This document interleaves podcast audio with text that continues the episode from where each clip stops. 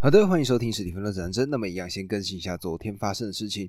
那么昨天呢，我呢在算是挺短的时间里面，那看完了《后羿弃兵》，也就是在应该是去年吧，挺红的一部美剧。里面呢，它的主角是一个女生，名字呢叫做 Anya Taylor Joy。那她呢是一个号称精灵系的女生，在里面呢就是扮演一个从小到大就是一个西洋棋的天才。然后呢，在这个过程中不断的奋斗。然后不断的磨练自己的棋艺，那呢面对到很多不一样大大小小的挑战，从原先是孤儿，到后面呢深受自己的成瘾问题所困扰，最终呢他透过了自己的努力，再加上呢一帮朋友的互相扶持，最终呢他成为了世界的冠军。那我自己觉得呢这个作品呢，如果对于西洋棋这个题材非常喜欢的听众，我呢会十分推荐你们去看，因为觉得呢这一部作品呢，就是主要就是应该在服务这种西洋棋的观众吧。那如果呢我自己是一个在看故事的角度在看这一个系列的话，我自己是觉得说它的故事有点像是把它叙述完就结束了。其实你在过程中呢，你看不到这个主角的心路历程，然后呢。整体的进步过程，你其实也看得不是很清楚。虽然没错，你会为他感到开心，觉得说哇，他真的是一个非常努力的天才。但是呢，在某个程度上来讲，你呢会觉得说，好像都不够深入，你都没有办法了解到他的这个真正的深刻的背景是什么。那我自己呢是觉得说，嗯，如果十分满分十分的话，我呢自己应该会给个。六点五分，勉强及格吧。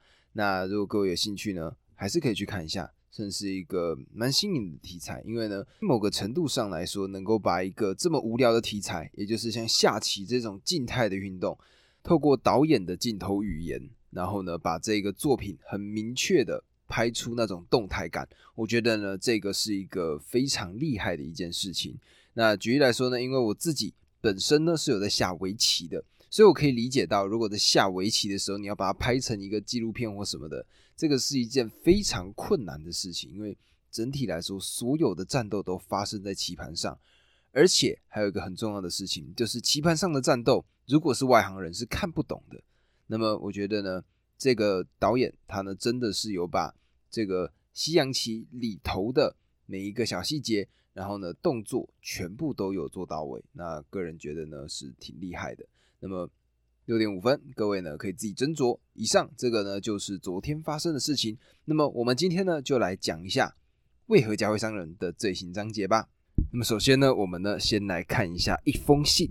这封信的内容呢是一个作者的个案，他呢写给这位作者的。那主要呢就是在算是小小的抱怨他的儿子。他是这样写：吴老师，救救我的儿子吧！他二十一岁了，刚上大三。暑假期间，我让他去舅舅那里打工。那个地方比较偏僻，没有什么娱乐场所。他呢迷上了网络，整夜整夜的上网，所以呢白天工作没什么精神。他舅舅怎么说他都不起作用。有一次，为了躲舅舅，他甚至步行十公里去另一个网咖。舅舅找到他后，把他打了一顿。我听说孩子迷恋上网。心急如焚，于是请假去孩子打工的地方陪了他一个月。为了让他不上网或少上网，我说尽了一切好话。有一次还下跪来求他，让他不要因为网瘾毁了自己的前程。他答应我少上网，我在的时候也做到了。但是我一走，他又开始整夜整夜的待在网咖里。他舅舅忍不住又打了他一次。随后他与舅舅不辞而别，回到学校里，再也不理会我们。打电话过去，他一听是我的声音，就会立即把电话挂掉。他爸爸在电话里骂了他几次后，他连爸爸的电话也不接了，好像我们成了他的敌人似的。现在听说他还疯狂的上网，我都快绝望了。我该怎么办呢？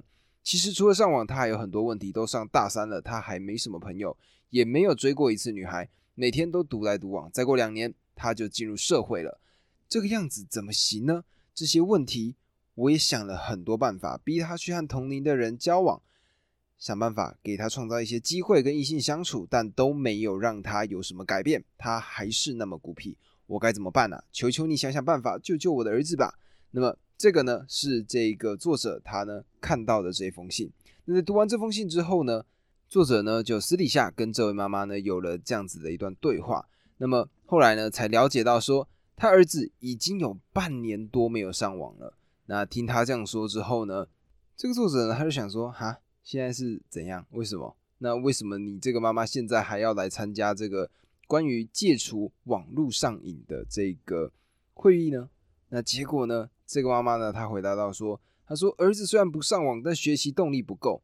她呢为这一点感到非常的焦虑，所以呢希望这一次的活动主办单位的心理医生能够帮儿子提高学习的动力。”这时候呢又在问他，他儿子犯网瘾是什么样的状况？这个妈妈回答到说。每天上两个小时的网，大概持续了几个月，后来不怎么上网。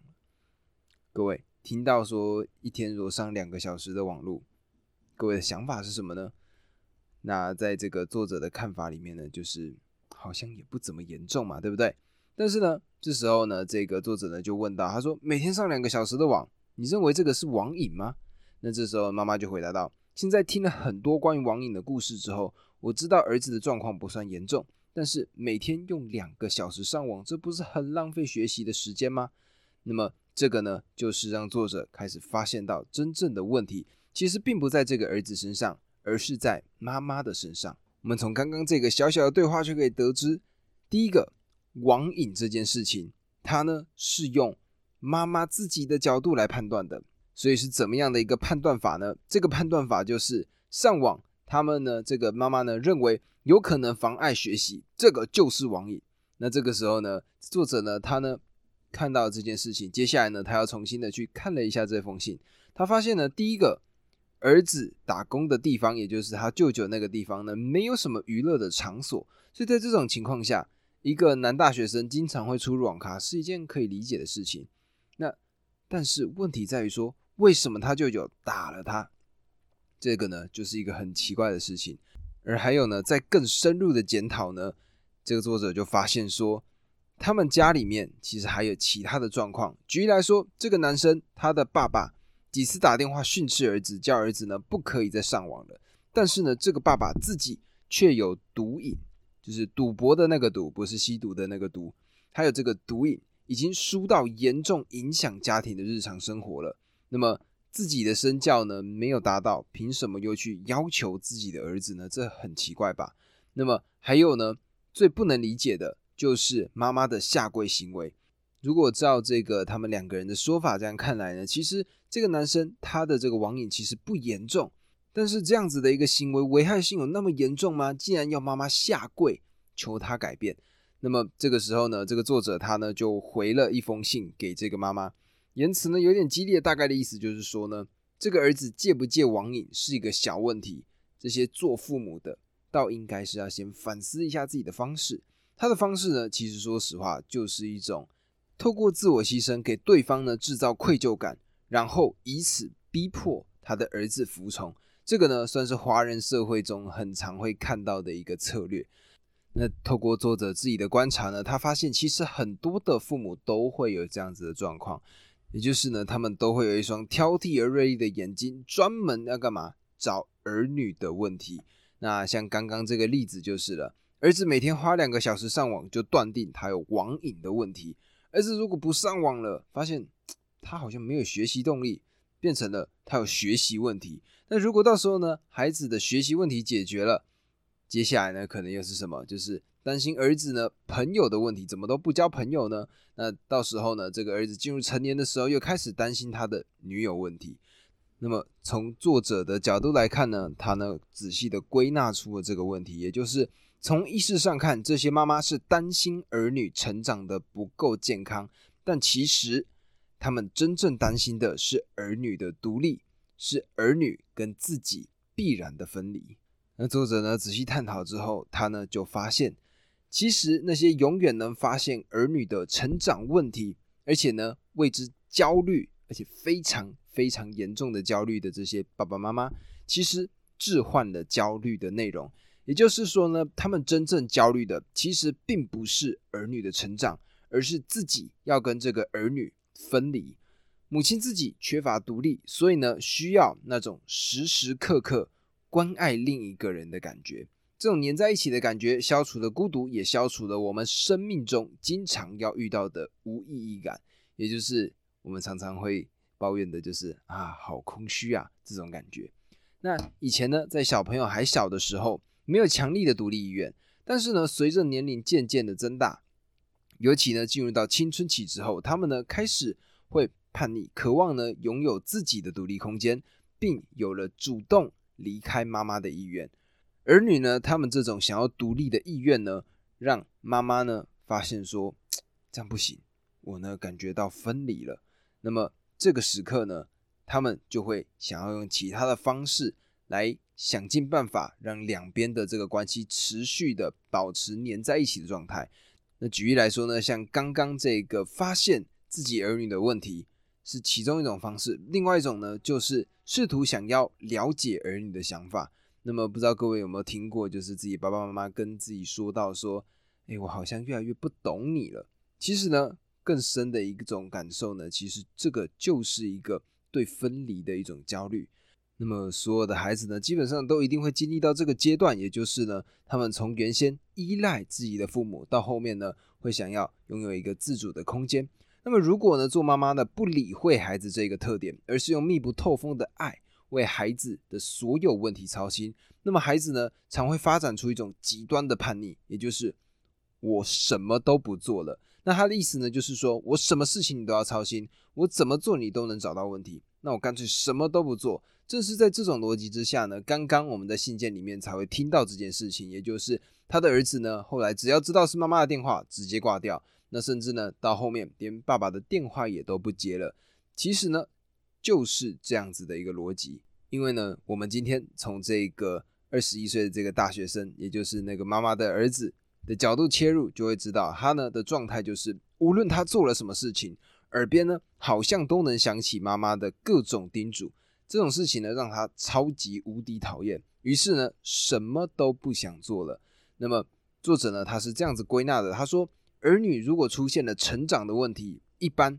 都能在父母的身上找到各种原因，所以呢，最终这个作者呢，他给出来的建议是这样告诉他的：他告诉他的妈妈说，最好先去看心理医生，但首先不是为了孩子，而是为了他自己。假如他改变了自己的教育方式，他儿子很有可能会不治而愈。更重要的是，他要活出自己的生活，让他的能量灌注到自己的生活上。太多父母过于关注孩子，一个关键的原因在于他们的生命已经乏善可陈。那么这个呢，就是一个作者给出来的一个见解。那最终呢，他呢给了六点建议。我觉得这六点建议呢，各位可以仔细听听看，因为呢，成为人父人母，这一定是一个未来大部分的人会走向的一个目标。那么这六点建议呢，第一个点。不要渴望彻底了解进入青春期的孩子，只要孩子守住了不做坏事这一条底线，就不要总想着去和孩子谈心。第二个点，不要总把眼睛盯在儿女的问题上。青春期的孩子自然的会出现许多问题，这是青春期的发展特点所决定的。第三个点，尊重青春期孩子的叛逆意愿。假如放手让他们自己去发展，给他们独立的、充分的成长空间。他们的叛逆行为自然会消失大半。第四个点，反省一下你自己，你是不是特别害怕孩子离开你？第五个点，丰富你自己的生活。如果你自己的生活不无聊、不空虚，那么你就不会太黏儿女。第六个点，改善你与丈夫的关系，把你的情感重心从你与儿女的关系转移到丈夫跟你之间的关系上来。让丈夫来填补你的情感空洞。那么，不知道各位有没有印象？我在前几个单集里面有跟各位分享到，也就是婆媳问题。婆媳问题是什么样的状况呢？婆媳问题也就是今天呢，丈夫不把重心投在这个妻子身上，而这个时刻呢，这个妻子呢，她接下来就会干嘛？把自己的所有心力投放到自己的儿女身上。那么，因为这个儿女呢，长时间的相处，她呢就觉得说。这个呢是他的目标的中心。妈妈自己心目中的想法就是，这个儿子呢是他生活的一个意义。那到后来会怎么样？后来呢，就是这个儿子他交了女朋友，但是呢，在妈妈的角度里面看来，诶，这个儿子不是我的吗？怎么会有一个其他人想要从我身边把他夺走呢？所以呢，就是因为这样子的一个逻辑，才会出现各式各样的婆媳问题。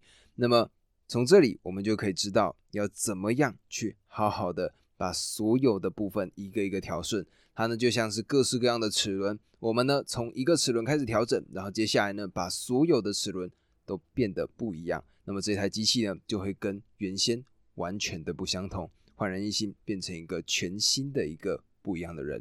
那么，我觉得呢，今天跟各位这样子一个分享，我自己呢听了也觉得，看了也觉得很开心呐。